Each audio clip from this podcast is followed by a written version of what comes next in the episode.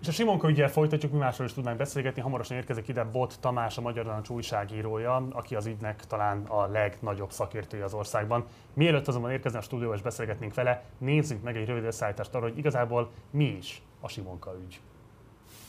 Nem követtem el semmilyen törvénysértést, és sajnálom, hogy ez az eljárás sokak számára okoz kellemetlenséget. Ezt írta a közösségi oldalára Simonka György, Fideszes képviselő, aki ellen költségvetési csalás miatt emelt vádat az ügyészség. Az ügyészség már tavaly meggyanúsította Simonkát, most pedig bűnszervezetben elkövetett, különösen jelentős vagyoni hátrányt okozó költségvetési csalás büntette, és más bűncselekmények miatt nyújtott be vádiratot a képviselő és 32 társa ellen. Az ügyészség korábbi közlése szerint a képviselő és társai céghálót hoztak létre a zöldség és gyümölcs termesztéssel foglalkozó szervezeteknek járó támogatások megcsapolására. A nyomozás adatai szerint az általuk okozott kár meghaladja az 1 milliárd 400 millió forintot. Az ügyészség szerint a munkát elvégző cégek a fideszes politikusnak jelentős összegeket osztottak vissza készpénzben. Simonka György és társai tevékenysége a zöldséggyümölcs termelői csoportok és termelői szervezetek által igénybe vehető, az Európai Uniótól és a hazai költségvetésből származó támogatások jogellenes megszerzésére irányult. Az országgyűlés egyhangulag megszavazta Simonka György mentelmi jogának felfüggesztését. Ezzel lehetőséget kapott rá, hogy tisztázza magát az igazságszolgáltatás előtt. Ez és itt van már velünk a stúdióban Bot Tamás, a Magyar Narancs újságírója. Egyébként fontos tudni, hogy 2018-ban te szintén indultál itt a Békés négyes választókörzetben. Így van. De akkor még az együtt színeiben.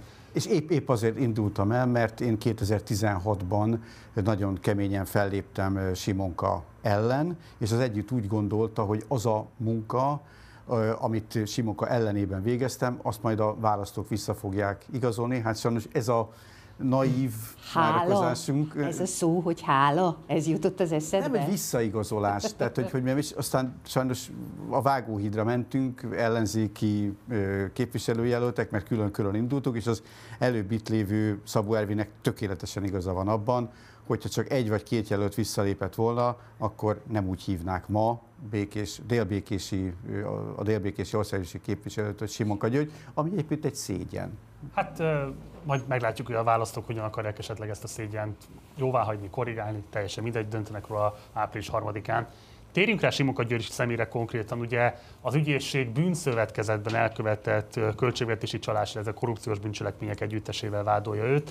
Ugye nem olyan régi hír, hogy lepondott már választókerületi posztjáról, és a hivatalos közlése alapján családi nyomásra nem kíván újraindulni, és nem kellene kitenni a családját a politika mocskának, de hát azért ez egy fontos kérdés, hogy továbbra is van országgyűlési mandátuma, és hát feltehetően Novák Katalin köztársasági elnökét történő megválasztását is simán lehet, hogy pont az ő szavazata fogja majd hitelesíteni. Látod-e azt, hogy emiatt lenne bármifajta elégedetlenség a választók körében? Látod-e azt, hogy kifejezetten mondjuk ezt a típusú magatartást, hogy van egy nagyon megalapozott vád vele szemben, de közben meg nincsen előzetes letartóztatásban, sőt gyakorolhatja az országgyűlési mandátumát, tehát hogy ez visszatetszés kell tenni választók széles tömegeiben. És akkor tegyük ide Völner Pál nevét is, akivel ugyanezt történik, hogy meg lehet... Boldog Istvánt is. Boldog Istvánt is tegyük ide. A, te, te, tedd hozzá többit. Van felháborodás, de ez a felháborodás egy elhúzódó felháborodás, mert 2019. augusztusában születik meg a vádirat ellene, ezzel a nagyon-nagyon súlyos feltét, nem is feltételezéssel, tehát váddal, hogy bűn, bűnszövetkezetben különösen nagy értékre elkövetett költségvetési csalás. A rendszerváltás óta eltelt több mint 30 évben, most persze Völnerrel bezárólag, ilyen súlyos vádat egyetlen magyar közéleti szereplővel szemben sem fogalmaztak meg, és a vádirat, ami ugye itt van előttem, az, az egy komplet maffia-szerű működést ír le. Akkor hadd provokáljak, miért nem bizonyítéka ez a Fidesz jogállampártiságának, hogyha közben meg azt lehet látni, hogy tessék a képviselő úrról ilyen módon kiderültek ezek a ügyek, és egyébként emiatt ő bíróság előtt fog felelni. Azért nem, azért nem, mert a termelési és értékesítési szövetkezetek esetében ö, felmerült a gyanú, két konkrét ö, szövetkezet volt a Magyar Terméstész Kft. és a Paprika Tész Kft. De a nyomozás az első lépésekben feltárt jó nagy visszaéléseket, de nem tudták, hogy hova jutnak. A nyomozás közben derült ki, hogy ehhez ezer szállal kapcsolódik Simonka. Magyarul itt nem Simonkára kezdtek nyomozni, hanem nyomozás közben akadtak szinte minden szálon bele Simonkába, és a büntető eljárásnak a sajátja, hogy egyszer nem lehetett leállítani. Volt egy önmozgása a dolognak, ami egyre kínosabbá vált. Tehát itt nem arról van szó, hogy a, a, a Fidesz, ha kell, akkor a saját soraiban is kutakodik és kiveti az oda nem valókat. Egyébként a későbbi történések pont nem ezt mutatják, mert szerintem le kellett volna mondani az országgyűlési képviselőségről, minimum ki kellett volna zárni a frakcióból és a függetlenek közé átültetni, de az, hogy ma a, a 133 bátor ember között egy ilyen bűnökkel vádolt ember ott van, az a modern magyar politika egyik nagy szégyene.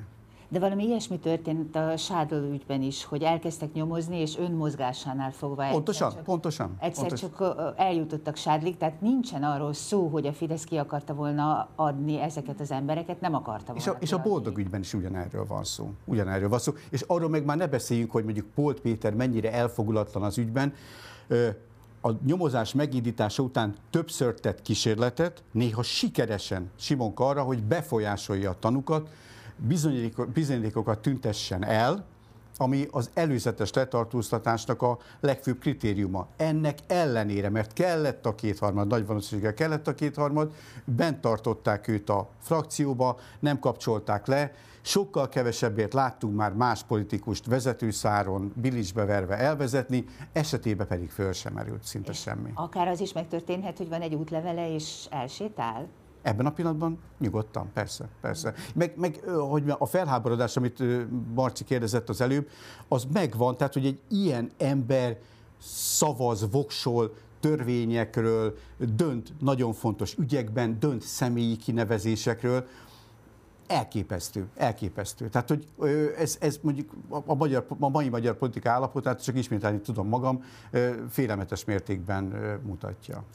Ugye a Fidesz egy erős embert indít helyben, Erdős Norbertet, aki az élelmiszer lánc felügyelet felelős államtitkár az agrártárcán belül.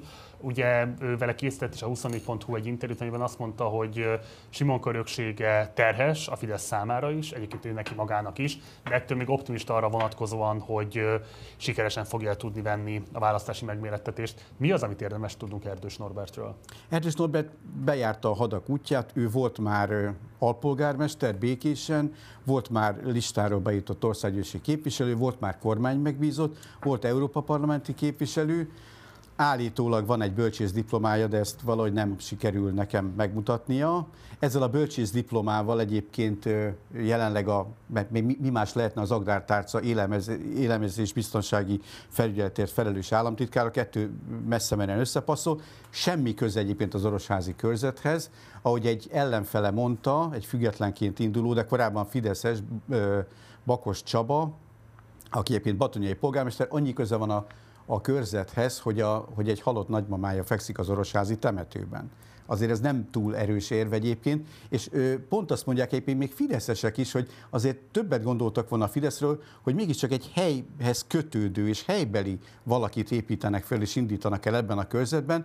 Tehát én azért olyan rettentő erős jelöltnek nem gondolnám őt. Délbékést és Békés Csabát gondolom egyébként Békés megyében abban a, a, annak a körzetnek, a négyből, kett, ezt a kettőt, ahol szerintem igenis nagy esélye van az ellenzéki összefogás közös jelöltjének nyerni. Hát azért valamilyen erély mégiscsak lehet, hiszen ezt már tíz évvel ezelőtt is megtapasztalhattad, ugye akkor írtál róla talán először, és ez konkrétan a testvéred állásába került, aki ugye magyar tanár. Ugye megírtad azt, hogy Erdős Norbert hogyan juttatta a családtagjait jól fizető állami állásokba, és hát igazából három napot taníthatott a testvéred abban az iskolában, amiben ezután fölmondtak neki. Ugye Erdős Norbert ekkor, ha jól mondom, kormány megbízott. Ekkor kormány megbízott volt, igen. Hogy zajlott ez pontosan? Vissza tudsz emlékezni? Visszaemlékszem, igen. Tehát, hogy, hogy ne, neki azért kellett mennie, mert én, én úgy mond, szerintük ellenzéki újságíró vagyok. Én éppen én független újságírónak mondanám sokkal inkább magamat.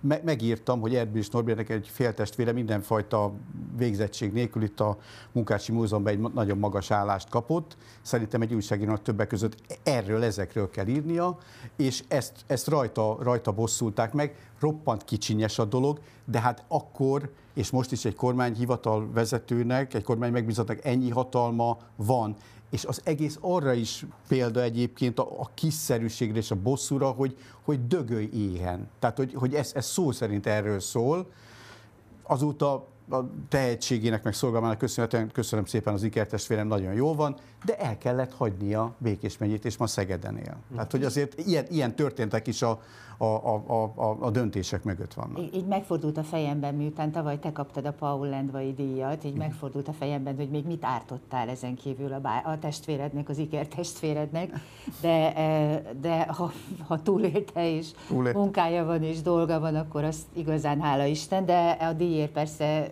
bármikor most is gratulálok. Köszönöm szépen.